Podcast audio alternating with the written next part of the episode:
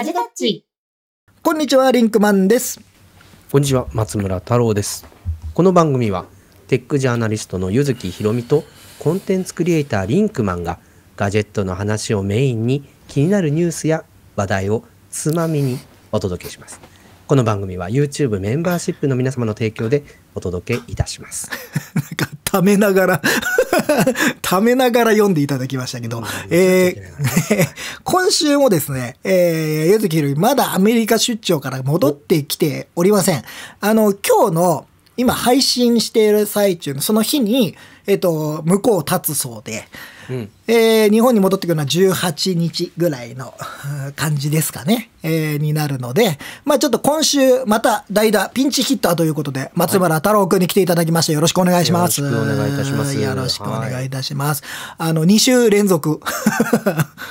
2週連続ですよ。2週連続ですね、うん、はいあの、しかも今回、ちょっともうテーマの方に若干入っちゃうんですけど、2週連続で Apple Vision Pro の話をするという。ああそうだ先週も 先週予約できるの？みたいなそうそうそう。だったんですけど、で、今週違う話題しようと思ったんですよ。すね本当は全然違う話題にしようと思ったら、ちょうど昨日ですか？あの、収録日の前日16日に、えっと、アメリカの方で、えっと、一部先行レビューみたいなものが出まして、えっと、 Engadget と The Verge でしたっけ、えーバージも出ましたね。はい、ですよね。で、それと、なんか、えっと、MKBHD っていう、えっと、YouTuber の人、もう一人、あともう一人 YouTuber の方も体験をして、うんうん。で、それをなんか X で投稿してるみたいな、えー話を見て、やっぱりちょっとこれ、もう一回ちょっとその読みつつね、えーね。話さなきゃと。見。ながらですうね。ん。で、で、ちょうど同じ時に、アップルからもリリースがアメリカの方では出てたんですよね。で、それでなんかいろんな体験ができるよみたいな、そんな話の、えー、なんか、説、紹介のリリースみたいな、Apple Vision Pro のリ紹介のリリースみたいなのが出てて、まあなんか、あの、いよいよ盛り上がってきたなというような、アメリカでは非常に盛り上がってきたんじゃないかなという感じはしますけど、いや、あの、ちょっといろいろ、あの、レビューを見て、皆さんは多分一番気になったのは、多分重さ。重さの話を、えっ、と、どのメディアもしてたし、MKBHD も、えー重たいって言ってたし、えーで、えっ、と、 Engadget も The Verge も、えー重さ気になったねっていう話をしてたんですが、まあ、太郎さんは実際つけてみてる、うーと思うんですけど、ね。まずちょっと太郎さんのもう一回その印象から最初に。はい、あのーまあ比較的その電池が入ってないっていうことであまりそのなんて言うんでしょう。あのその電池搭載のいろんなデバイスからするとまあ重いって言われるとあのー対してえっ、とそうまあこんなもんかなっていう感覚でしかなかったんですけれども、うん。ただ今までみたいにあのーなんでしょう。今までみたいにこうちょっと使っておしまいではなくてあの結構長めにつけるような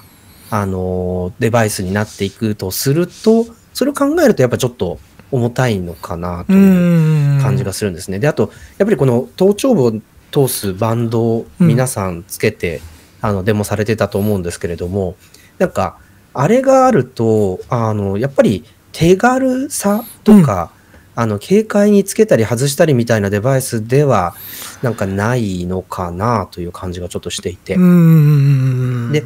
あのまあ、動き回る前提でいくとね、まあ、あのしっかり頭に固定されてた方が絶対いいんですけれどもなんかそのどう手軽さなのか重さをもっとうまく逃がすようにするのかっていうところは多分初号機なので顧客のフィードバックうん。やっぱりいろんなアメリカだけではなくていろんな地域でこれを出してみて、まあ、実際どうなのかっていうところをフィードバック、まあ、得て改良していくんだろうなという感じがするんですけれどもね、うん。まあ、10分ぐらいだったら重いとはあんま思わなかったんですけどっていうことは今回もうちょっと長めに、そうですね。あのー試せたのかなというな感じが、んか話を見、あの、レビューとか見てると30分ぐらい、うんうんえー実際やっていて、まあ15分ぐらいつけてからは、やっぱちょっと重さが気になってきたっていうような話が出てて、で、あの、要は、あの、その上の頭頂部を囲うやつをつけない場合がやっぱり重くて、頭頂部のやつつけたやつだと少し安定する。で、まあまあもちろん、それもさっき太郎さんが言った通り、それがまあ手軽さにつながるかどうかはまたちょっと別の話。で、ねはい、あとちょっと僕が、えっと、レビューとか見てて思ったのが、耳の位置が、かかる、そのなんか、その、ね、なんかみんな耳潰れてました、ね、耳潰れてたので、あれ、そう、あれは気になるなってすごい思ってました。えー、そう。あれ、あれ大丈夫？大丈夫？みたいな、なんか、人によって耳の位置やっぱ全然違うから、それ、多分アップルは考えて作ったとは思うんですけど、それでもああいう状態になってるのが、それがなんか気になるのか、つけてる人は実際気になるのか、そこもね、ちょっとね、気になったような感じですよね。まあ、そういう意味ではね、装着して使うものっていう前提がやっぱり非常に強いので、あの、そこが、なんて言うんでしょう。あの、ある意味最初の勝負っていうかですね、なんかそんなところがあるのかなと考えると、ちょっと装着感が長時間厳しいっていう話だと、やっぱりちょっとそこは、そこが改良やっぱりしていかないといけないのかなっていう。っていうのは、ちょっとなんかそういうところかもしれないですね。あの、ちょっとコメントも来てるんでね、皆さんのコメントも、ね、はい、ピーターさんがね、AirPods Max も初めは重かったですが、すっかり慣れましたね。まあ、慣れも多分実際はあるとは思うんですけど、ただ、あの、要は結構その、どこに体の、あの、要は力がかかるかみたいなところなので、そこがなんかめん、あの、かなり前に突っ込んでるような感じになってるのなると、まあなんか、あと、 Engadget がなんかかな、なんかちょっと頭が痛くなりそうな雰囲気が出たみたいなことも書いてあったんですよ。あ、でも僕も、あれですよ、結構ヘッドフォンとか力が強いめにグッて押さえつけられると、すぐ頭痛くなっちゃうので。やっぱそこって非常にデリケートなんですね。長時間、その30分以上つけてる状態でどうかっていうのは、ものの10分、15分試しただけだと全然違うんだと思うんですけどね。あで、あと今回は、あの、太郎さんが、あの、実際 Vision Pro かぶった時は、写真撮影 NG だったと思うんですけど、今回写真つけてる姿が出てて、はいはい、あの、バザ・ Vergeにも、 Engadgetにも、あの、同じ背景のところが映ってて、全く同じところで作ってたんだなとか。あれは作られた、作られた。デモスペースだと思うんですけど、あの、そうなんですよ。で、ああいうスペースで使う前提なんだなっていうところは、うん、なんか、て、で、アップル時々そういうデモやりますよね。これ、ゆずきさんもなんか、ベッドにね、転がって MacBook Air のやつありましたね。あれは何だったんだろうかもいいろいろシチュエーションがね。ね、あの、アップルってよく製品写真は、なんかこう CG で、カピカピの、カピカピじゃねえな、なんですか。あの、はいなんていうんですか、バキバキの、バキバキのやつ。だじゃないですか、その、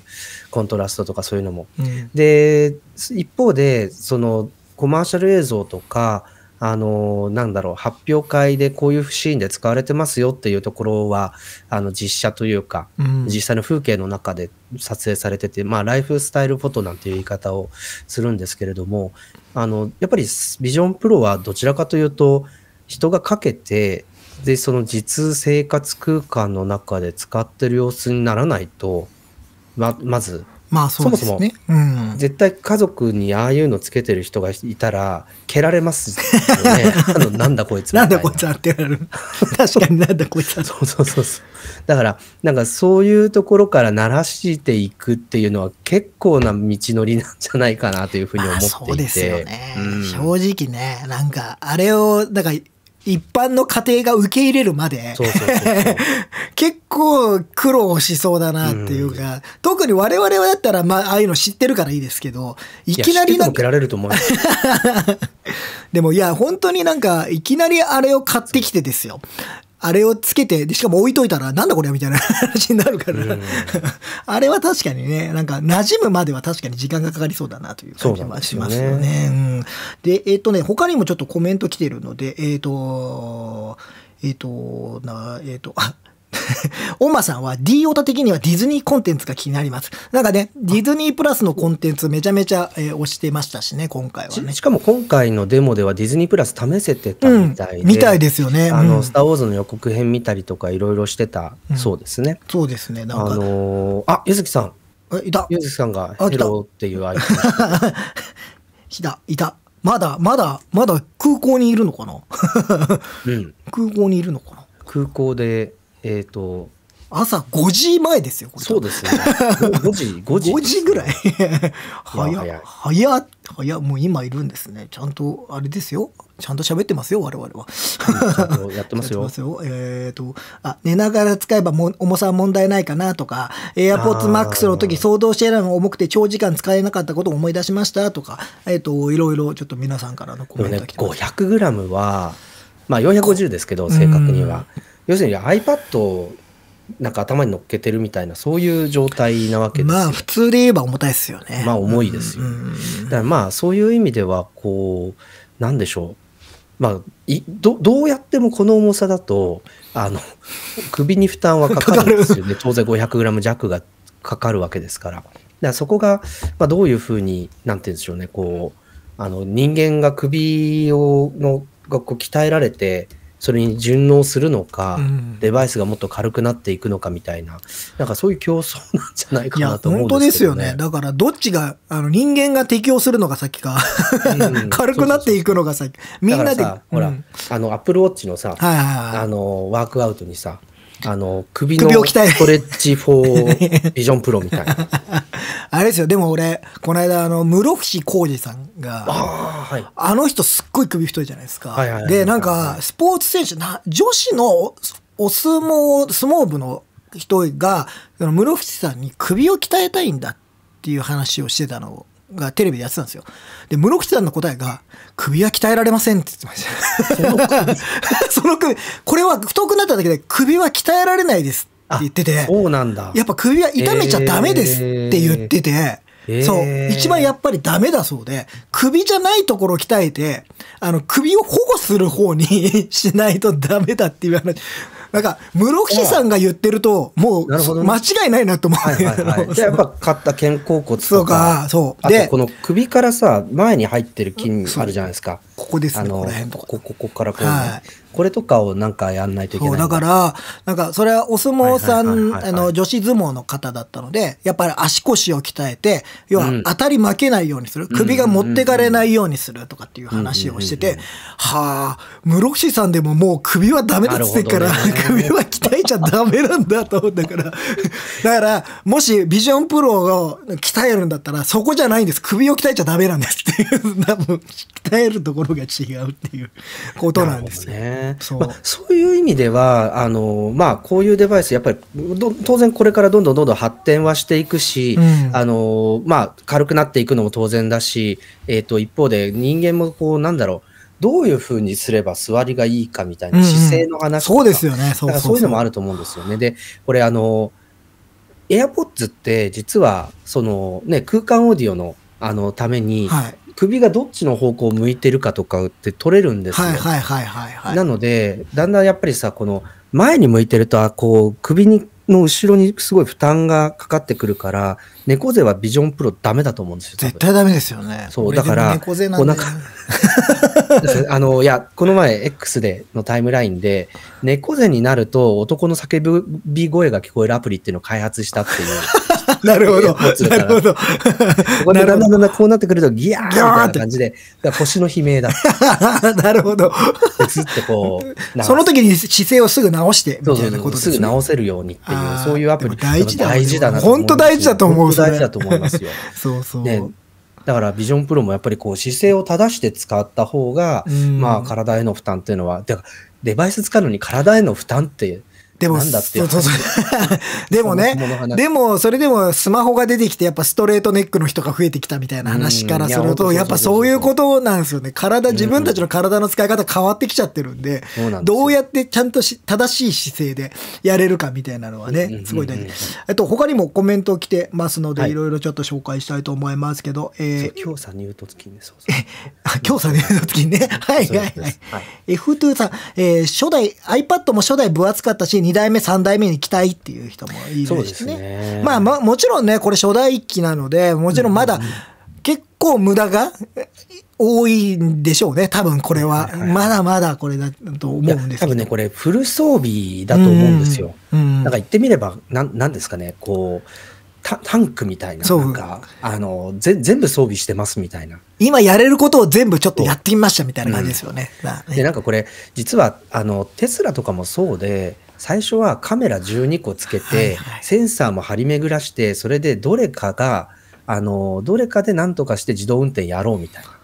感じで、こうずっとアルゴリズムも含めて開発してたんですけど、もう今や、まあ、もちろん近接センサーはね、車庫入れとかに必要なんでついてるんですけど、もう自動運転の、あの、には一切それ使わずにカメラだけになったんです。もうそれすごいですよ。だから分かってきて、あ、必要ないじゃんっつって、どんどんどんどんカメラでい、けるわ、みたいな。うん、あれにしたっていうのはね、かにだから、今ね、こう12個センサーがついて、あカメラがついてて、5個センサーがついてて、みたいな、そういうもうフル装備状態、うんまあ、言ってみればプロトタイプと思うんですけど。まあ、そう、前もちらっとあるじゃん。やっぱこれ開発機に近いっていうような多分状態だと思うんですよね。ねそういう意味ねだからこれがどこまでカメラを減らせば、うん。そのね、この、この動きですね。動きとかね。反応した。うん。あのこのこの動きアプローチが反応するそうそうそう。この動きが、あの、ちゃんとどこでも取れるのかとか、うん。あのね、そういうアルゴリズムをこのビジョンプロでうまく作っていって、うん。で、より軽量化したバージョンっていうのがこれからどんどん出てくるんじゃないかなとは思うんですけど、ねそれは期待したいところですね。で、はい。あと、なおさんが、Apple Vision Pro は約 450g、メタクエスト3が 515g なので、はいえー頭頂部マウントのう有無が重さの体感を通じてるかもしれない。うんあの、やっぱり、えメタクエストとかね、こういうのもありますけど、やっぱ重さをどこでバランスを取るか。いいですね。そうですうん。で、前に来てきて、わざとね、後ろに重りを置いたりして、だから要は、うんもうやじろべえじゃないですけど、だってねそう、バランスを取ると多分それは重さとしてあまり感じなくなるとか、うんえーいうのはあったりはしますからね。そういうのは、えーえーと、ちょっと他にも、うわ皆さん、ゆずきさんおはようございますってすごいいっぱい来てる。皆さん来ていた。えー、そう、えーあ、ゆずきさんがね、ちょっと飲んだペットボトルを、えっ、と、顔面で支えてる感じ。どういうこと？500ミリ。500ミリだから？そうそうそう。ここが1リットルじゃないですよ。500ミリ。500ミリを。500ミリ。そうね、そうですね。えーいやいや、その、遠心電子だから、レスラーブリッジはき首が鍛えられますよ。あれ多分さ、あれねあれもう良くないと思うんだそれ見たら言っ。ちゃうと思うんだよねそうそうそうああれは特別な訓練を受けている人だからやれるものだから、ダメですよ、もう本当あの、一般の人が絶対にやってはいけないやつですよね。そうそう。そうなんですよね。そうだから。えー、あ、ゆずきさんがね、あの、はい CES では XR グラスが花盛りだったのだが、うんファッショナブル、ファッショナブルさと軽量さはみんな、えーみんなが歌っていたので、世の中はそちらの方に行きそうな。これ、あの、そういえば、あ、そうですね。とかもね、X リアルの。バージョンがいいっていうことなんですけど、これ、ディスプレイがこう入ってるんですけど、あの、いや、軽いですよ、やっぱこれ。うん。普通にサングラスとして普段使いしてもいいんじゃないかぐらいのうん。軽さに、あの、まあ、当然 iPhone だと USB-C で挿せばそのまま、こうガバッと出るので、はいはいはい。あの、なんか、そういう体験、まあ、これは全然もう、あの、もう半年以上前からで、日本でも発売されて出てましたけれども、あの、でね、これは3万9800円。とか。で、あ、の、ほら、テックカンファレンスで、西田宗近さんと、メズドンの小林さんと、えっ、と、山本さんに出ていただいて、ね。はい。話したときに、あの、やったんですけど、やっぱり、あの、最終的にはこういうサングラス型というか、あのうんグラス型には集約されていくだろうねっていう、多分皆さんの意見だったので、多分そうなっていくんでしょうけど、その間はしばらくはこういうゴーグル型とグラス型が、多分役割が違って、うんあの、ずっと存在していて、最終的にパッとなんかグラス型になるのかなっていうようなイメージ。あの、うん。あ、太郎さんが固まりましたね。ここで固まった。ここで固まった。ここで固まりました。えー一旦中断でございます。あ、帰ってきた。あ帰ってきたあ帰ってきたあ帰ってきた帰ってきたこらえた。こらえた。こらえた こらえたこらえたんですね。こらえた。今話してたのは、やっぱりビジョンプロでやろうとしてることって、あの、かけながら操作、動作できるっていうことなんですよ。うんうんうんあの、つまり、かけっぱなしでも、そのバーチャル画面とかそういったものが、えー、なんて言うんだろう。こう、そのまま、その場所に置いたまま動き回れる状態っていうのが、えっと、やっぱり今ま、あの、ビジョンプロがやろうとしてることなんですけど、こういった X リアルとか、まあ、これは、あの、本当に原原始的なというか、製品なので、ただ、スクリーンを、この視界に登場させるだけなんですね。だから、あの、現実空間とのマッチングであるとか、溶け込みであるとかっていうのは意識されてないんですよ。いや、別物ですよね、そういう意味ではね。そうなんですよ。発想としてはね。だから、この、えっ、と、エクスリアルエアーをかけながら、あの、歩けないんですね、実は。ああ、はいはいはい、そう。画面が表示されちゃってると。やってるから、画面を見ちゃうってことですね。そうなんですよ。視点が画面にしか注目されないから、こけまくるし、ぶつかりまくるんですね。うんうんうん。そうそうそうそう。ね、そそういうのがあるんですけど、ビジョンプロはかけながら歩けって問題ないんですよ。うんうんうん、そこにはやっぱりちょっと違いというか線引きがあって、うん、単なるスクリーンのオーバーレイなのか、そのスクリーンを空間に浮かせる、まあ空間コンピューティングですよね。うん。空間コンピューティングっていうものなのかっていう違いっていうのが、まあそこにあって、ただ、うん、あのね、今、ハイエンドの Android デバイスなんかももう普通にいろんなメーカーが出せるようになってきてると思うんですけど、時間はかかると思うんですけど、この Vision Pro でこう、こうフル装備でやってることが、もっとこう、まあそうです、ね、うまく、うん、あの、なんか、いろんなところで活用できるようになっていくんだろうなとは思うんですけど。なんか、あのー、やっぱりそのベンチマークとして、この Apple Vision Pro が一つの指標になって、で、その後に、これに、まあ、これを基準に皆さんがその他のメーカーさんは多分やってくる。で、どこを引いて、えー、値段の多分、価格が50万じゃ Apple 以外は多分売れないと思うので、うあのそういう意味ではだからメタクエストはどういう立ち位置に行くのかっていうような多分多分争いになってだんだん値段が下がってきて数年かけて値段が下がってきてより、えー、と一般の人が使えるような、えー、形にはなっていくんでしょう。今の場合だとそのスマートグラスと,、えー、といわゆる空間コンピューティング、アップルが言ういわゆる AR ってアップルが言わないようにしてくれみたいな話がデベロッパーに言ってるっていうのはやっぱりちょっとイメージが違うよっていう風なことを多分伝えたいんだろうし、まあそれもブランディングの一つでしょうけどね。もちろんそういうのはあるでしょうけどね。うん。そこら辺は多分違うのかなというふうな。あ今ですね愛の美奈子の旦那さんが太郎さんプロバイダーを一番安定している桜インターネット桜インターネット。桜さんね変えていただきたい。もうちょっとね、はい、ちょっと変えましょう、うん、変えましょう。本当に。今年はちょっとプロバイダー変えましょう。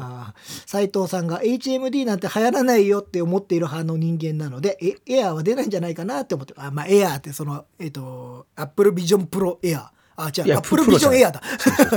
ビジョンエアー、ね。エアーみたいな。まあでも、出そう、出す気は満々っぽいですよね。その、アップルのタブがこん、あの、先週の月曜日に変わって、で、えっと、今、iPhone、Mac、iPad、Watch みたいに並んでると思うんですけど、あの、そこにビジョンっていうのが、ビジョンアメリカのウェブサイトには追加されていて、ビジョンプロとは書いてないですもんね。ビジョンって書いてありますもんね。そうってことはね、エアーも、S えー、SE も出せるよね、ブランド的には。ブランド的には。最初からプロっていう名前を使った時点でね。そうそうそうなんかそういう、なんか、まあ、いろんなこと考えてるのかな、みたいなね。そうそう。ミネさんがビジョンプロマックス。マックス でかくなってどうすんの？もう重たいっつってるのに、みたいな話ビジョンウルトラとかね。あ、アキレサンタさんが X リアルとビジョンプロの違いの解説が分かりやすい。あ、よかったです。いですね。で、翔ちゃんさんは XR グラス、CS でかけまくってきたんだから思ってなるのかしら。ああなるほどね。ゆずきさんがもしそれをかけた時に、うん、またね多分まあもちろんゴーグル型だと相当重たいんじゃないかなっていうふうな感じででもねあのこのエクスリアルエアも相当生活変わると思うんですよ。うんうんうんうん、特に、あの、例えば、まず寝てる時にスマホ見てる時って、はい、やっぱり落下回避訓練じゃないですか、あれって。スマホどんどん重くなってるから。重くなってるから。そう。でも、歯折れますからね、あんなそう。で、それもそうだし、寝落ちするとやばいし、あの、手疲れません？寝てる時、どの体勢でもスマホ見ながらね、横になってるって手疲れるんですよ。だからなんかアームつけたりとかね、いろんな ことがあると思うんですけど、あの、でも、まあ、サングラスみたいにこうやってかけて横になったり、こう、いろんなね、あの、角度になると、こう、それでどこにでもこう目の前にスクリーンがあるんですよ。持たなくていい、ハンズフリーで。で、かつ、でかい画面が。俺ちょっとそれ買おうかな。いや、買いなよ。実際全然そういうの、あの、メタクエストは試させてもらったりとかしましたけど、そういえばちゃんと自分でがっつり使ってないな、みたいなのは思うんで、実だから、際なんかねやっぱりね、うんこう、目の、目の前で、本当にこう、今27インチあるんですけど、はいこれよりちょいでかいスクリーンがうん目の前に常にある状態っていう風になるんですよね。なので、あの、それは、で、しかも今、手軽にディスプレイポートで iPhone とつながるので、うん。これは結構ね、高いのでも安いのでもいろいろ生活変わるんじゃないかな。なんかだから特にスマホとのまあ、さっ組み合わせ。き言ったようにうん。歩かなければ、うん座っている状態であれば全然いけるっていう、そうそうそうそう。うんであの、これちょっと実験として何度もかけたりしてあれなんですけど、こうやってはい。繋いで iPhone をこういう風にやったら歩けるかってやったんですけど、はいはい。やっぱりこう、ちょっとね、視点の、もうちょいこうか、こういう風にやってはいやるんですけど、やっぱちょっとね、視点の調整が難しいのいわゆる外カメラにした状態にするそと外向こう側が見えるからそれで歩けるかっていうような実験ですよね。そうですそうですね、で、あと視界の広さ的にはやっぱりワイドレンズにした方が歩きやすい。あの、ウルトラワイドか、ごめんなさい、ウルトラワイド。ちょっとね、今ね、ポッドキャストを聞いてる人に説明しますと、太郎さんは XDR をつけて、その上に iPhone を乗っける感じにしてるんですね。でちょうどそうすると眉間に全、このカメラの、あの、3カメラアレイが来るように合わせてます。だから、上からカメラの見つめとサングラス、サングラスみたいな並びになってますど。で、はい XDR の画面ではカメラモードになってるそうですってことですだから、リンクマンが、えっと、はい見えてる状態なんですける状態。ど、こうすると、まあ、そんなに遅延もないんですけど、うんあの、ただ、なんて言うんでしょうね。こう、か画面の外側と、うんあの、画面の中の視界のズレがあるんで、ああ、なるほど、なるほど、なるほど。めちゃめちゃ違和感。あの、要はサングラスの中って全部が画面じゃないから、言うても、その、その端の部分っていうのは実際の見える、えー、現実世界なので、そこがめちゃくちゃになるってことですね。で、でも、簡単に言うと、これがサングラスでできれば、ビジョンプロの出来上がりなんですよ。はいはいはい。そういうこまあとですね。プロセッシングどこでやるかっていうのはまた別ですけれども、うん。だってライダースキャナー入ってて、カメラも3つあるし、うんまあ真下ができないんで、こう目の前でやるしかないんですけど、こういうのは。みまあたいな。でもそういうことですよね。そうですそうです iPhone がだから入ってるようなもんですよね。まあ、iPhone が左右に2台入ってるみたいなイメージだと思うんですけど、よね。こういう、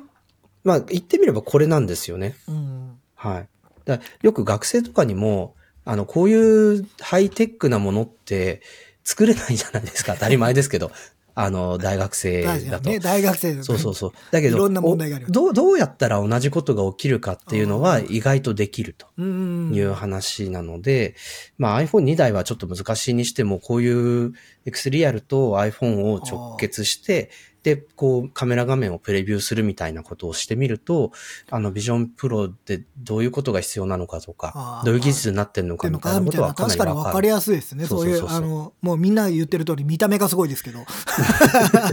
見た目偉いことになってますけど、でもそれを一つに、例えばまとめてゴーグル型にしたのが、うん。あのー今の Apple Vision Pro に非常に近い、えー体験としては非常に近いそういうものそういうことです。になってるっていうことねもちろんね、センサーとかいろんなまた違うものがあったりして、あなるほどね、というふうな感じがしますね。みん非常にポッドキャストで伝わりづらい。伝わりづらい話。三つ目の太郎とかいうやつでね。えっ、と、あ、じゃ、ジャージンさんがビジョンプロが発売したら電車でビジョンプロをつけている人が出始めるのかな。これ、ありそうですよね、多分ね。まあねねだって、それはやるんじゃないですか。まずネタとしてやる人がかなりいると思うので、あの、多分それはネタじゃないですか。はいはいはい、はい。えー 実際のところは本当には使わないんですけど、ネタとしてやる。で、ある瞬間からそれ結構日常になりそうだなとも思うんですよ。それが本当にみんなの体験として良ければ、全然つけてる人が、あれ？だからアップルウォッチだって昔つけてたらなんかアップルウォッチつけてるね。ね、なんかこうやってさ、釣り革捕まってる人、アップローチだみたいになってたけど。そうなってたけど、あれが当たり前になるし、むしろ。ね、あ、つけて、つけてる人ばっかりだなみたいになってますよね、今ね。で、エアポッツもそうじじゃないですか。うん最初、うどんだと言われ、そう。うどん耳、耳うどん。そうそうそう。チャラリーンですよ そう、チャラリーン。耳から。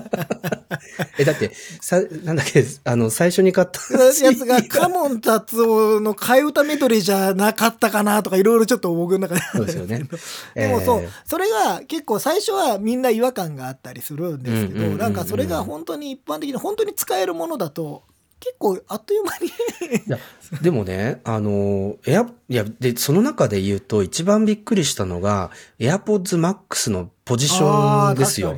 あれもうなんかファッションアイテム化してません？そうね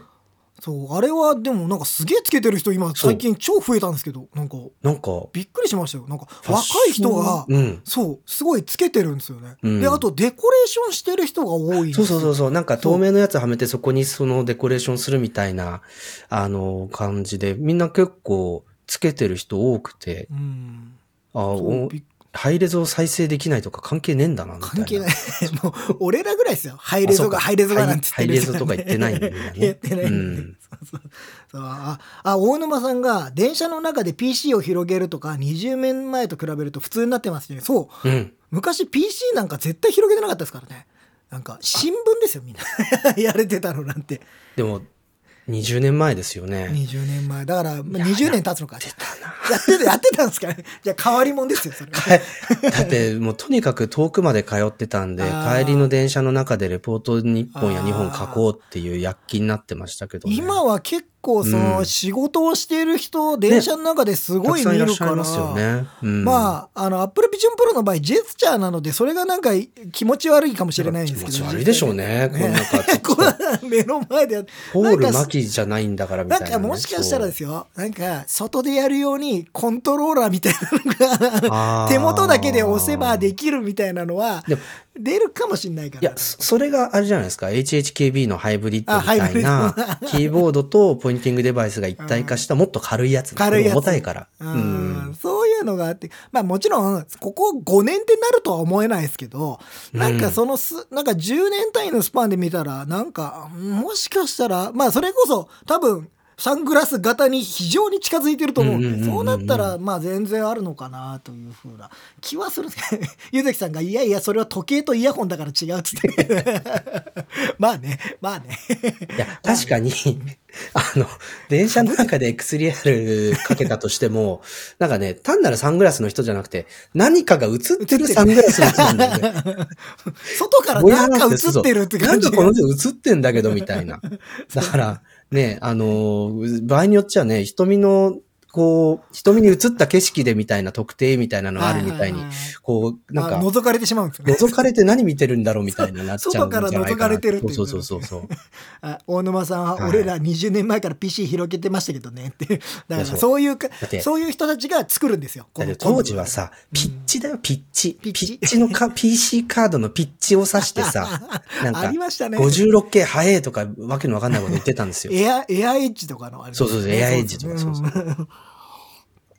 そうそうだそういうのがあるからまあまあすもしかしたらそういう時代がうんその来るかもしれないし、それぐらい馴染むかどうかっていうのが多分結構ポイントだったりすると思うんですよ、ね。そうです。でもね、うん iPhone だって、ね、2008年に携帯全盛の時代にね、テレビも見られないし、オートフォーカスですらないカメラなんてみたいなことになっていや、たんですけど。散々僕はバカにされましたよ、当時。iPhone、iPhone を持ってたことで、いろんな大人からなんか散々言われましたよ。うん、言われましたよ。だけど、あの、結局それが主流になって、うん生活必需品になってっていうのは、やっぱ10年ぐらいかかったらもうあまり誰からも否定されないな、みたいな感じになってたと思うんですけど、うん。まあ、そのぐらいの時間は見ていいんじゃないですかね。そのぐらい、うん。だから今回のアップルとしてはそのぐらい生活が変わるよぐらいの多分、うん。あの提案の仕方なんだと思うんですよね。そのなんか今回の発表とか、うん。あのいろんな今までの iPhone の発表だったり Apple Watch の発表だったり iPad の発表だったりと似たような感じで発表してると思うのでそうそうそうそう。多分これがあの要はこれから先の未来だみたいなうん。うん提案なんでしょうねっていうね、今の Z 世代は PHS を知らない人が多いいや、昔すごかったんだからね。ピあのさ、フリップ型の PHS で、そのフリップの部分が PC カードになってて、パソコンにそのままぐさって刺さるっていうピッチがあったそう。とんでもないなんか魔改造の製品があったりしたんですよ。おもちさんが今日も今日もおじたちおじたち。そうそうそうそうそう。あシャンロックマルさんは逆に電車内で新聞や雑漫画雑誌を読んでる人は見かけなくなりましたねっていうね。あ、みんなピッコマとか。ピッコマと、ね。欲しいもん昔でもそれこそジャンプ読んでる人とかね。ジャンプマガジンとか、ヤンジャンとかもそういうのでもすげえ読んでる人いましたけどね。そうそうそうそうそう。新聞四つ折りにして読むとか見なくなったねっていう。あれ結局習得できずに新聞取らなくなった あれすごかったですよね。あれどうなってんの本当に。いやどういう狭いスペースで新聞読むの。すごいよね。すごいみんなうんなんかもうあんな時間でもなんか情報を得ようと思ってるんですね。情報のすべてだもん、朝の。そうそう朝の情報。そうそうそうそうそう。いやー、ね大沼さんも PHS の56系通本信当紙そうそう、早かったな ああ、まさとちゃん003とかね、そうですね。うんうんうんうんあの、カシャってね、スライドして、キーボードが出てくるんですよ。はいやりました。僕も持ってました。持ってました持ってました持ってました、持ってました。やっぱりちょっと憧れがあって。そうそうそうそう。えー、な、なおくんがですね、PHS って言ってますね。ね 最年少。そうですよ。PHS なんてね。網棚にジャンプってありましたね。網棚に雑誌なんてないよね。今絶対ないですけど、昔なんかそれで、悪いですけど、それで読んでたのもありましたよね。あったからっつって。回り物みたいになっててそうそうそうそう。みんななんまあかな、高校生の頃とかは。うんホリケンさんも同じこと言って、中学生の頃網棚に雑誌集めて読んでたって。ね、急に懐かしい話になっちゃうんだけど、なんか。だから、iPhone、ああ、iPhone 電車の中で見てたな、あの iPhone でなんか、本読んでたなとか漫画見てたなっていうのも、網棚にジャンプぐらいの懐かしさになる可能性もあるわけですよ。なんかスマホを持たなくても別に良くなって、そのビジョンプロをとかけとけば、とりあえずなんかね、全部通知も来るし、うん全部うん変えれるし、みたいな、返信もできるし、みたいになってたらね、うんいらなくなるかもしれないですよね、そういうデバイスいや、でもね、僕、なんか iPhone の後釜で一番可能性があるのって Apple Watch だなとは思ってるんですよ。はいはいはい。そのコンポーネント的にもそうだしもちろん全然今だと、スタンドアローンだとね、せいぜいウルトラでも6時間、実測6時間じゃないですか。うん iPhone 忘れた日にさ、全部やろうとするとね、もう全部。大学には Apple Watch の充電器があるからって言って、なんとか頑張って、あの、行ったんですけど、まあでもね、改札も定期券入ってるし、入ってるし、うんそう全部ですよね通れるんですけど。まあまあ全部、その、そうですね。こなすようにしようと思えば、まあ一応キーボードも打てなくもないとか、いろいろあるから、やれなくはない音声入力でね音声入力でね。そうそう今日は iPhone 忘れた、みたいな。そうそうそそうできなくはないですからね、うんそういうのは確かにあるまあそれが確かに Apple Watch もこれもだからプロセッサー進化してバッテリーの持ちが進化すれば確かにすごい有力な端末になるう。いや、そうそう。で、今回の S9 搭載の Apple Watch シリーズ9と Ultra 2は、やっぱりね、プロセッサーの省電力性を有機 EL の明るさに全振りしてるんですよね。そんなことできるんだってやつですからね ちょっと意味がわかんないんですけど、あの、モジュール変わってないそうなんですよ、パネルとかは。有機 EL の。だけど、省電力性が高まって電力出せるようになったんで、えっと、明るさ倍にしときましたみたいな。じゃあ明るさ増やします意味がわかんいないですけどね。はいそうですよね。あ、あ愛の美奈子の旦那がビジョンプロのあの LINE に、えっと、セルラーモデルとか、ラインナップにセルラーモデルみたいなのが出るかもしれないあ。そのうちにねこれについて。は、これについては、ちょっと、どういう使われ方をするか次第なのかなと思っていて、うんあの、ちょっと、やっぱり室内で使うっていう前提は今のところ強いのかなというふうに思うんですよ。だから、Mac にセルラーが出ないのと同じようなロジックで、えっと、なんか、 Vision Proも、もちろんテザリングで繋いじゃえば関係ないんですけれども、 Vision Proを外で使うっていうのは、なんか若干イレギュラーな使い方っていう前前提で今は入ってきてるのかな今のところは。ちょっと聞いたんですよね。そうんうんの、セルラー入れたらよくないですかって言ったら、いや、ちょっとビジョンプロ室内用っていう前提なんでっていう話はしてましたまあ、けどね。今の現時点で、じゃあ本当に外めっちゃ歩き回って、その、要は安全性が本当に意味で担保できるのかみたいな話そうそうそうです。ビジョンプロかけけてて車に引かれたりみたいな話になっちゃったら、やっぱり。そうそうそう。やっぱりそれはちょっと難しいですよね。それでアプローチつけてたら、それで、あの、クラッシュディテクションになってみたいな、アップラなんてマッチポンプをやってんだみたいな批判になっちゃうので。なりかねないですよね。そうん、だから逆に言うと、まあ家だったら Wi-Fi 環境ありますよね、みたいなところで、うんうんうんオフィスもねオフィスとかでやりますから、そういうことだったりはするかもしれないですね。ああえっ、と、あめ、あの、なおさんがバッテリーモリモリモデルや耐水モデルなど、屋外使用向けのライブが出てきそうという話で言うと、今の話で言うと、やっぱりちょっと、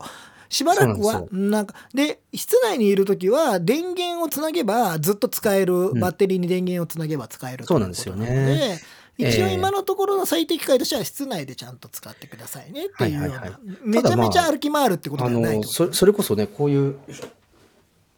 例えばこういう、あの、2万6千、あの、いわゆる飛行機に持ち込める最大サイズの、はいはい、あの、ようなバッテリーを、そのビジョンプロのバッテリーパックに USB-C で繋いじゃえば、うんうんうん別にこっちが切れるまではずっと使い続けられるので、だからバッテリー時間を伸ばすことも、まあ、まあ全然可能全然可能です可能だっていうことですよね。だから、まあ、だから飛行機とかは確かにちょっと使ってみたいなとか、長いフライトの中で。行機は最高なんじゃない最ですか。高なんじゃないですか。だって。うんでなんかちらっとそのビジョンプロが発表された時にも誰が言った誰かが言ってたと思うんですけどファーストクラスのあのそういう特あ典に、ねねうんビジョンプロがなんか出ても確かにあのいいかもしれないみたいなそれであのあの機内のそのコンテンツ見れるだったりなんかそういうののサービスだったら面白いっていうのはねうん。確かにそれは面白いかもなっていうのは思ったんですよね。ですねうん、そうですよね。えっ、と、他にもコメント来てますので、えっ、と、あ、グレイシー・グレイさんがバック・トゥ・ザ・フューチャーの世界がさ実現されているのがすごい。ううんん。りょうかさんは持ち,、ま、も持ち歩きだとやっぱりバッテリー問題がありますよね。一応2時間っていう風になってるので。ただまあ、ゲームとかやっちゃうと2時間。実際ねそう実時間でやったらもうちょっとやっぱ短くなっちゃうんじゃないかなと、みんなが使おうと思ってやるとと思うんですよね。まさとちゃんこコカバッテリーとかバッテリーの進化したら変わりそうっていうねバッテリーがね確かに進化はね、えーでえっ、とまましまさひこ、えーズームさんが、えー外で使うには iMac をスタバで持ち歩くレベルかなしばらくはっていうね。うん。だから一部の人が 外でなんかそういうのをやるためにねやるっていうのは絶対あると思うんですけどね。そうビジョンプロでスタバでドヤリングって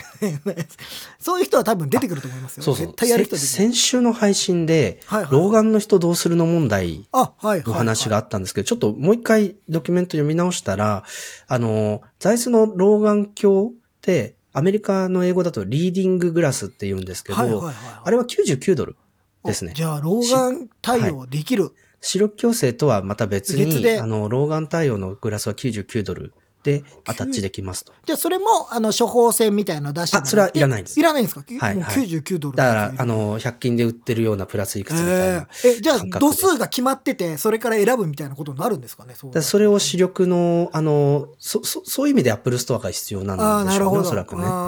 んこれ、このサイズがあって、あの、要は度数が合ってますね。みたいはいはいはいはいはいなことができるみたいなことがねで、えっ、と、その視力矯正が必要な場合は、その、プリスクリプションっていう有効期限内の、えっ、と、目の検査の処方箋を持って、えーそれとマッチングするのが、えっ、と、うん。また別ですよ、ということですね。なるほどはい。ね。ああ、でもそれだったら老眼対策もバッチリ。まあみんな。みんな等しくなりますからね、老眼にはね。うんうん それ対策してないと話にもならないですけどねそうなんで。すよね。えーとですね、安藤さんが、えースポーツのトレーニングやデータ分析にビジョンプロが使われたりするのかなと思いましたが、しばらくは行いようなんですかね。あ、かけてる人がね。あーでもなんか、すげえセンサー入ってるんだったら、まあ今 iPhone でも結構いろんなね、ことが取れたりもするんで、あれですけど。あのね、多分、コーチ用が先だと思う。コーチ。はいその、例えばさ、すあの、バスケのシュートとかテニスのショットとかを横で見てる人が解析結果を、あの、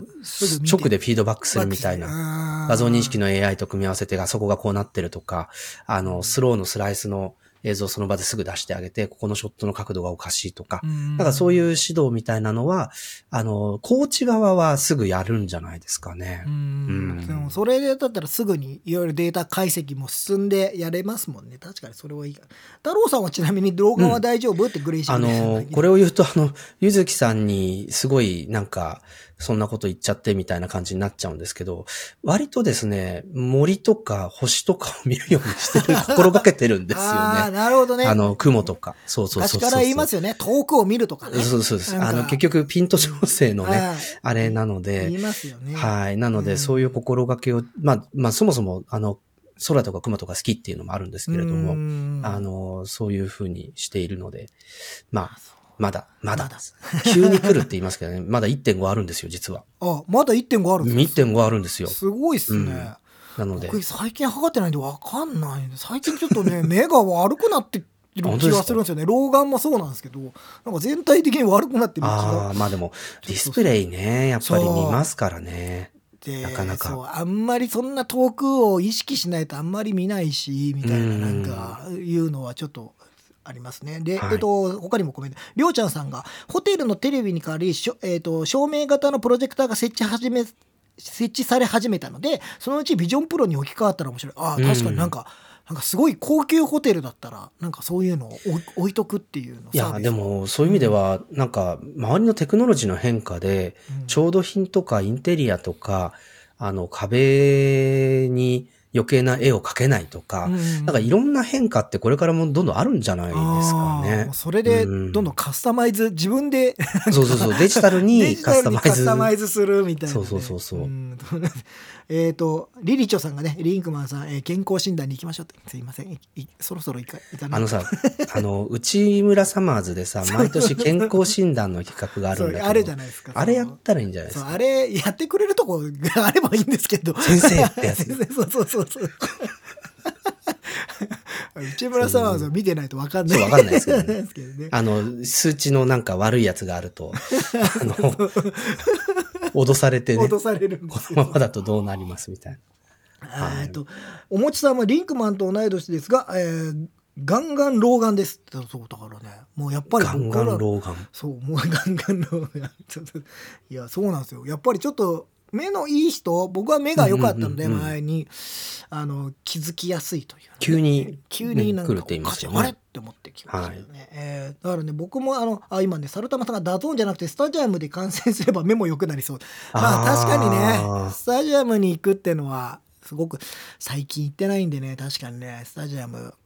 今シーズン来シーズンですかは行きたいなっていうね、そうそうそうそうそう。なんかそういうのをでも確かに行かないと広いところに行かないとそういうのって なかなかないでしょまあそうですけどね。なかなか見ないじゃないですか、ええ。なんか雲を見ようと思ってもですよ。そんな見ないですもの私。そうね。大都会東京だと空が見えないとね。そうそう。あ、ゆずきさん空港に向かあうそうです。これから空港に向かう空港に向かうそうです。まだでもはい。朝4時ですよね。多分まだ朝4時4時とか5時かなええぐらいなの。大変ですね、こんな朝。このライブ感いいですね。いいですね。ここの後飛行機に乗って、あの、で日本に戻って日本に戻ってくると日本に戻ってはいはいもう、ねもう日本に戻ってくるそうで。2週間ぐらい行ってるんですよね。ねえ。長期滞在。長期滞在。なんか、なんか大、なんかいろいろな、後半は全然違うことやってましたけど、バーベキューでなんか、なんか食ってた。バーベキュー？してたし、なんかええワイナリーみたいなとこ行ってたし。みたいなところってどこですか？うんワイナリーでしょ？多分ワイナリーですワイナリー。ワイナリーです。ワイナリー。はい。そう。あの、でもまあ、ビジョンプロは、まあ、あの、今回レビュー見てて、あの、皆さんが言ってたのは、重いっていうのはすごい言ってたんですが、やっぱり体験はすごいねっていう話をやっぱりしてて、おこれはすごいねと、その、要はコンテンツも結構多分30分あったので見れた人が多かったんでしょうけど、そのやっぱり没入感とかは相変わらずすごいねっていうような話を、えー記事には出てたっていうのはね。うん。いやでもさ、これ、狭いごちゃごちゃした部屋で使いたくないよね。家を片付けたくなりますよ家を片付けて、かつ多分家具とかいろんなものも減らして、だってさ、リアルな背景がさ、あの、あれでしょ？こう、そうですよ。操作画面ベなわけでしょベースになるわけじゃないですかそう。まあ今自分家のあれを思い浮かべた時にそこにあーってなるじゃないですか。なんかいろいろ、あの、要はメニュー画面とかが出るのを思い浮かべると、うん。ああ、メニュー画面とさ、なんか、あの、レシートの束と重なって読めねえみたいなことになるんじゃないかってすごい心そう、配で。なんか、あのさ、デモ画面はみんな綺麗ですよ。あんな、でも、みんなの家どうですか？あんな綺麗じゃないでしょ。だからさ、デスクトップ、Mac のデスクトップって今さ、あの、自動的にさって片付けてくれるじゃないですか。はい、あの、ファイルごとに。ファイルをね、はいはいはいそう、スタックですね。はいああいう風に、もうなんか、もう家もああいう風にさ、バーってなんかやってくる、ぐちゃぐちゃの洗濯物とかもさ、こう、靴下、靴下、パンツはパンツみたいな、こう、ガーって一気に、さってやってくんないかな。やってくれないかなそうそうそうそう。で、思いたくなっちゃうと思うんですよね、まあ多分。そうですよね。んそうそうそう。あ、ゆずきさんはね、サンノゼとオークランドで、アグリテックとフードテックを取材してきたそうオークランドといえばあれですよね。あのインポッシブルとか、ああの、代替肉ってやつですね。はいはいはい。はいはいはいはい。インポッシブルフードとかありまオしたし。ークランドといえばアスレチックスを思い出あ、そうです、そうです。アスレチックス マネーボールのチームですね。そうですね。そうですね。はい。えっと、クックドゥさんが19日はビジョンプロ予約ライブやりますか？いやいや、ちょっと、ちょっとやらないと思います。だってやれる気がしないですもんそ。予約を取れる気がしない。で、うんちょっと情報として、まあこれは噂ベースの話なので、皆さん、あの、そのぐらいでなんか期待感がね。そう。なんか WWDC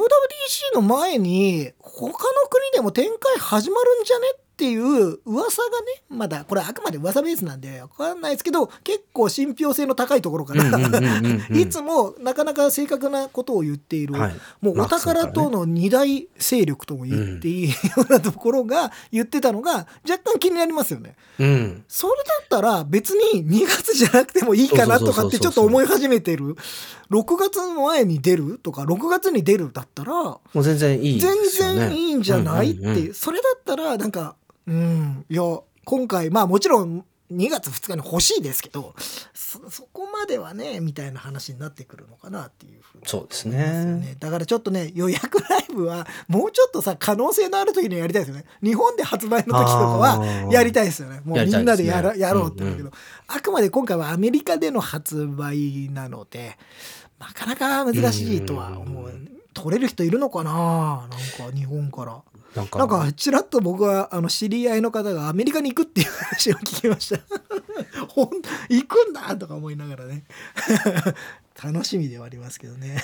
と、ハワイガジェタッチね、やりたいんですけど。はあ、ハワイ行きたいですね。だ太郎さんが、だからまず 取れるかどうか。だって、くまあまあまあ、そうそうそう。あの、僕は多分取れないですよ。やっぱ、あ向こうでのカードないとか。あだからさ、もう手遅れだけど、ゆずきさんにアップルギフトカードのアメリカ版を買ってきてもらえばよかったんだよ。前回ね、買ってきてくれてるやつがあるよ。お本当？で、なんか私忘れたっていうような話で、うん。そういう話はしてたから、あるんじゃないですか？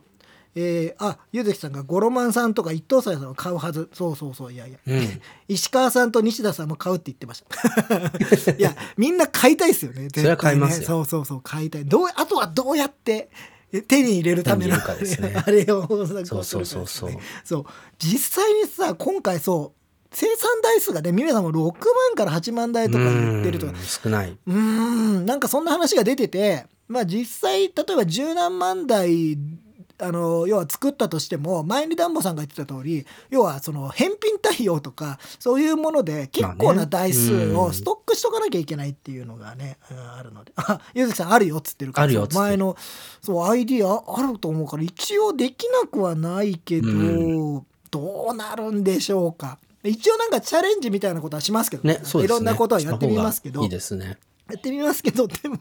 でもなんか、その台数で日本から取れるって相当な奇跡起きなきゃダメじゃねえと思って。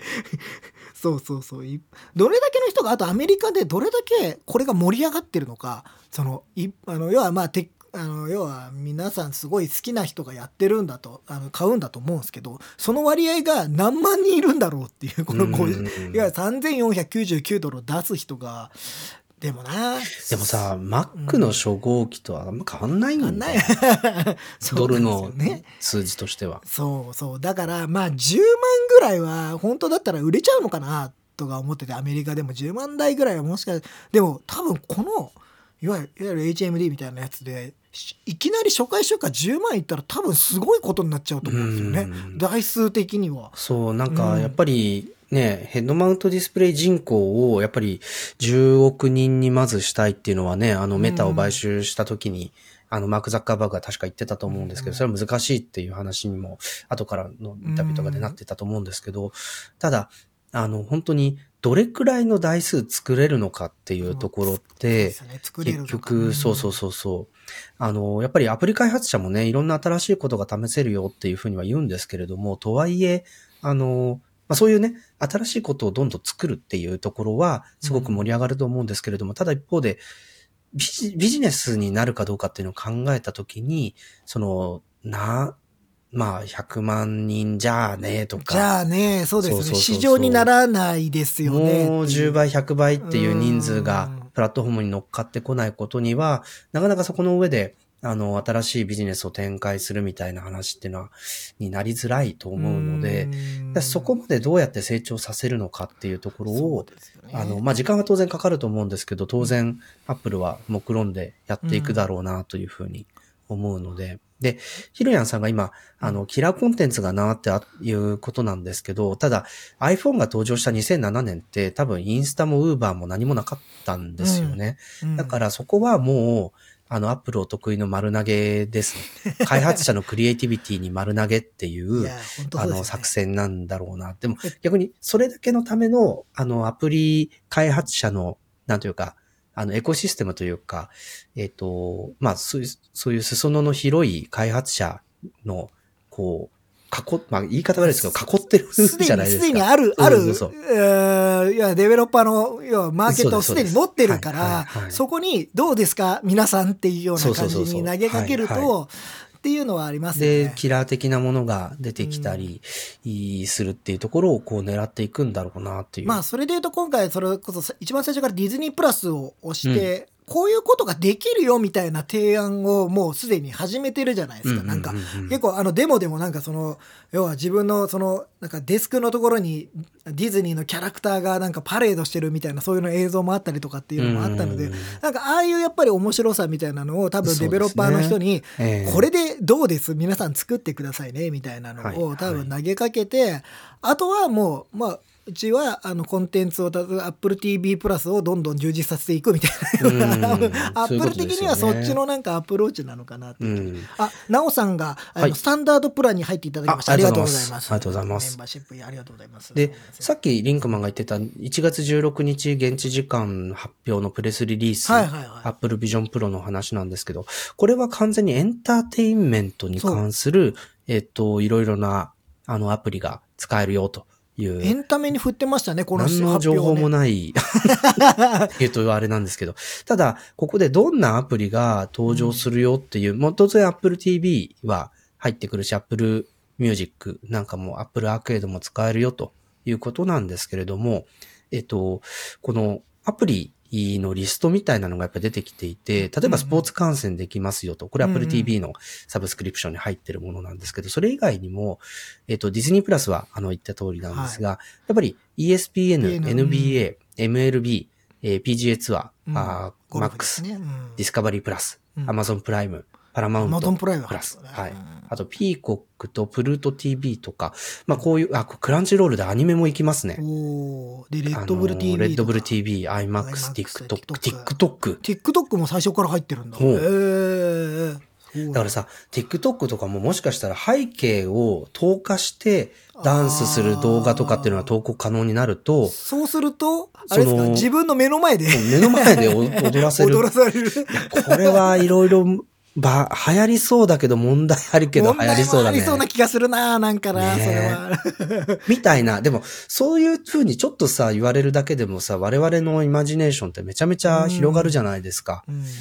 て考えると、ね、だって、この、なんだろう、スポーツ中継もさ、マルチアングルで、ね、あの自分が視点切り替えるときにさ、グってさ、なん、なんつうの？こう、あの、ただパチって切り替えるんじゃなくて、そ右から左にうわーってドローンが飛んだみたいな効果がついたりすると、なんかめちゃめちゃ、こう、臨場感というかさ、本当にそのスタジアムで自分が移動しながら見てるみたいな。うん僕はそれ期待してるんですよね。特にスポーツ観戦は、うんもういよいよこれで、なんか、ちょっと、なんか本当ゲームチェンジャーになるんじゃないかな。うんスポーツの観戦の仕方。まあ現地で見るのはもちろんですけど、そうじゃない見方が、もうい圧倒的に変わるんじゃないかなっていうふうなのはちょっとね、期待してるんですよね。そう、だから、なんかそういう風なのができると自分の好きなコンテンツとか、うん。あの、あるいはね、あのビデオだったら作ったことあるみたいな、あの人たちは、あ、こんなことできるんじゃないの？あんなことできるんじゃないの？ってだんだんちょっとこう、盛り上がってくるっていうとこそれ、ろが。それがやっぱりね、やっぱ創造性が出てくると、みんな、まあ、あの、メゾンのね、あの、小林さんが、あの、ええ。この間の鉄火まで出てくれた時も、もうなんかいろんなアイデアが多分、多分あって、うんね、ちょっと裏側でも話した時にいろんなことをやり始めてますみたいな話をしてくれてたので、やっぱ、あの、もう見て、これで、これでこれやったら面白いんじゃねって思ってる人はすげえいっぱいもうすでにいて。で、もうすでにデベロッパーの人は多分動いている人もいっぱいいるし、うんっていうのはすすごい楽しみではありますよね。そうでね。あとここの今さっき太郎さんが読んでたリリースのところでもサファリやその他のブラウザを使用して人気のオンラインビデオでストリーミングビデオも視聴することができますだから、うんじゃあ、ダゾーンだったり、そうダゾーンだったり D, D アニメとか見られちゃう。あの要はブラウザベースでも提供しているものであれば、うんうんうんこれ多分関係なく見れちゃうんですよだから要はアプリ対応を待たなくても見れちゃうっていうことが可能なんで、えじゃあ今あるそう。ガジェタッチのライブもそう見れる見られるんだ。見られる。だから、あんまり、その、すごい、アプリをこのように開発しなきゃいけないっていうのは多分後からでも十分でうんすで、に今あるコンテンツがこれでも見れちゃうよね。ってもちろんなんか一部ダメなものもありそうな気はしますけど、うんうん。なんかそういうのもありそうだから意外とコンテンツは最初から困らない可能性もある、まあ そう見れてしまうみたいなのはもうすでにあるものありものがね、うん、だからさ、なんかアプローチの最初の売り方って、そのスポーツとか健康とかで、それに興味がない人って、うんって思ってたと思うんですけど、でも、あの、そういうなんか、キラー的な使い方にちょっとでもかさる人から、じわじわじわじわこう広がっていって、用途が広がっていってみたいなことがあると、うん。ビジョンプロの場合はそういう意味では、もう本当に家を映画館に変えちゃうようなスクリーンっていう、うん。あの、環境、エンターテインメントを楽しむ環境っていうのが、まあ、うん。これはキラーなんだなっもうこていうふうに。れがそのそもそもそれ自体で。そうそうそうそう。だから今大沼さんが環境の提供だと思うんだよねっていう話をして、うん。まあその要はその空間コンピューティングっていうのは空その環境をだから要は、えっと、映画館みたいに見れるとか、なんかそういう確かにその通りかもしれないなっていうのは思いますね。ねそうそういうのは面白い。りょうかさんワールドカップ決勝なんてビジョンプロ買う方が安い確かにチケットすげえ長いですからね。行って宿取ってチケット取ってだととんでもないことになりますからね。とんでもないこと。ああ、なるほどね。うんあ、正弘さん、神宮球場で観戦してる気分になって、なぜか家で傘振ってるみたいな。だからさ、本当に、そういう風な、もしかしたら臨場感ある空間オーディオとの組み合わせとかになった時に、うん。なんか、いや、そんなこと言ったら、じゃあ、それ用にマイクとりあえず置いときましょうか、みたいなことって全然あり得るじゃないですか。ううん、音だけ取っときましょうみたいな、そんなの全然あるから、ありえなくはないなとか思ってね、そういうのはね、面白いなっていう感じはしますよね。うん、家あ家から99人の壁的なクイズ大会に参加したいって安藤さ いろんだから、ほら、これだけでも結構みんなね、あのいろんなアイディアが出るじゃないですか。すごいアイディア出ますね。はい大沼さんはアメフトの試合とかスタッツをめっちゃ見ながら見れるとか面白いよねとかそう。こう指ですってさ、出してきて好きな時に。あこここの選手のデータはとかっていうのをそうそうそうそうパッてすぐになんか自分でで出せるみたいにな画面の中のさ、あの、何、選手をこう見るとさ、見ると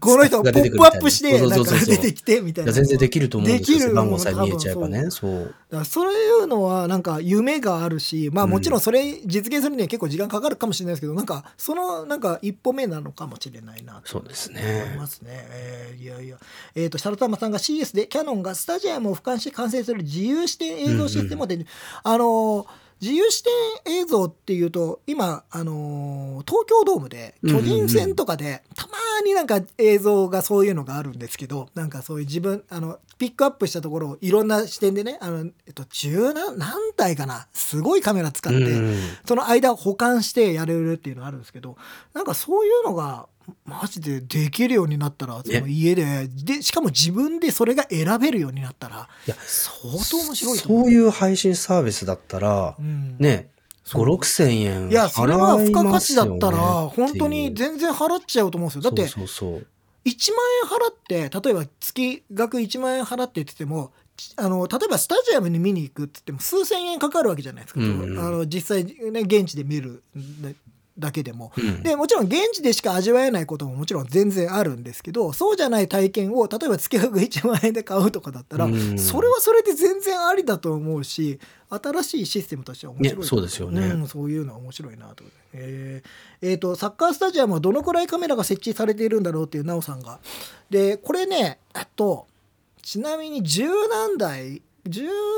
今 VR ってあるじゃないですかあのあのあの審判があって、はいはい。あれが J1 だと12台かな。カメラを使っていて、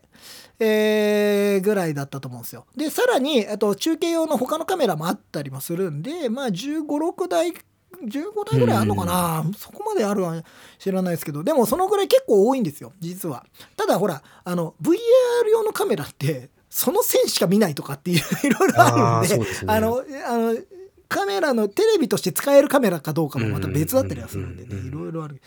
えーあるとは思いますけどね。いそうやあとさ、やってみたいのがさ、あの、 Picture This っていうアプリがあるの知ってます？あの iPhone とかに。 Picture This。植物のカメラで撮ると、うんその植物の名前を特定してくれたり、健康状態とか手入れとかってのはいが出てくはいるんだけど、はいはいはいはいはいい。や、ああいうのもさ、ちょっと庭で使っていいかわかんないけど、なんかそういうガーデニングの人とかはさ、 Picture This、ライブ Picture This みたいな Vision Pro のアプリをつけながら、うんこう、なんか植物の手入れをするみたいなことっていうのもすごいなんか、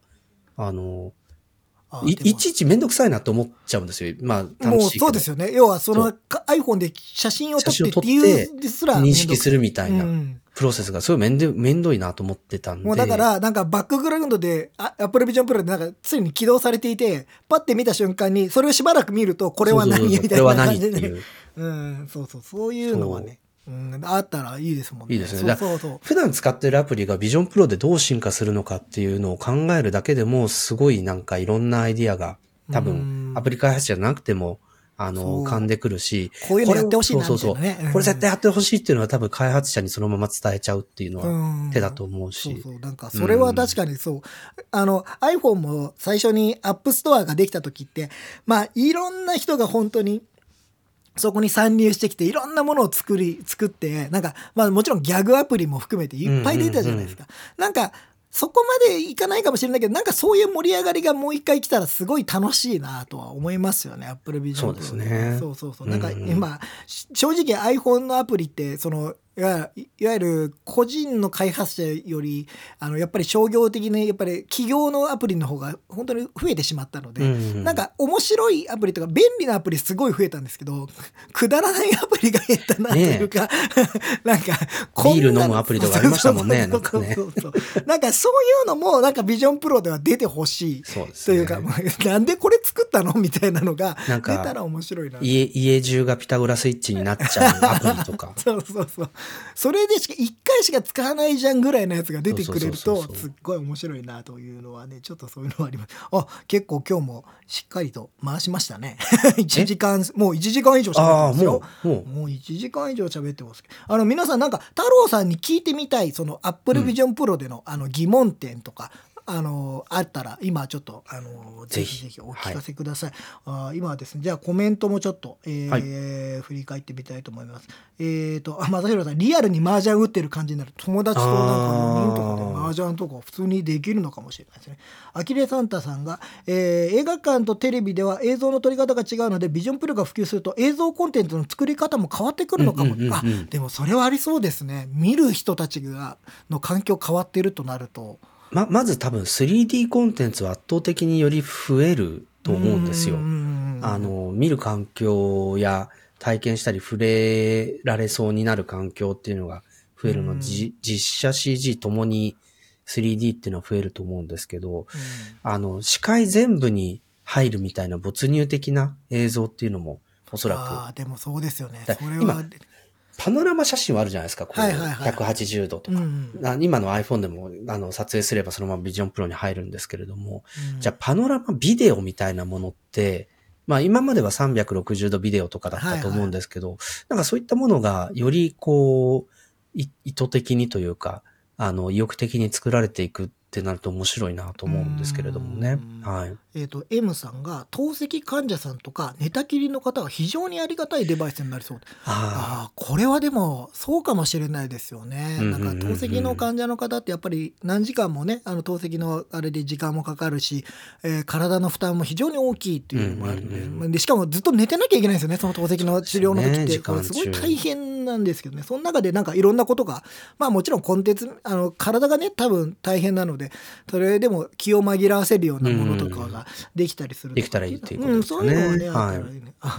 大沼さんがドラマ見てて、役者の服をタッチしたら特定してくれてオンラインで買えるとか。だからなんかそういうのもね、面白いですよね。なんかね、今までは写真撮って後で自分でやってたのが、パッとそのまんま見てれば、ねうんうんなんかこういうのが出るとかっていうのはね。えっ、と、ミネさん、バッテリーに AC アダプターをつないで長時間運用はなくなったあ、いや、なくなってませんよね。なくなってないとはい、思います。あのこれこのまんま使えると思います。なんか今この間なんか話でベルキンがあのー何でしたっけ？あのなんかえっとスタックできるいや自分に取り付けられるバッテリーをなんかえっと人に取り付けられるようなものをきっと開発してるみたいな話が出ててやっぱりそういうの出てくるんだろうなサードパーティーの、あれが出てくるんだろうなみたいな。えーあ大沼さんがガジェタッチライブも普通の YouTube 用とビジョンプロ用に空間ビデオ配信。空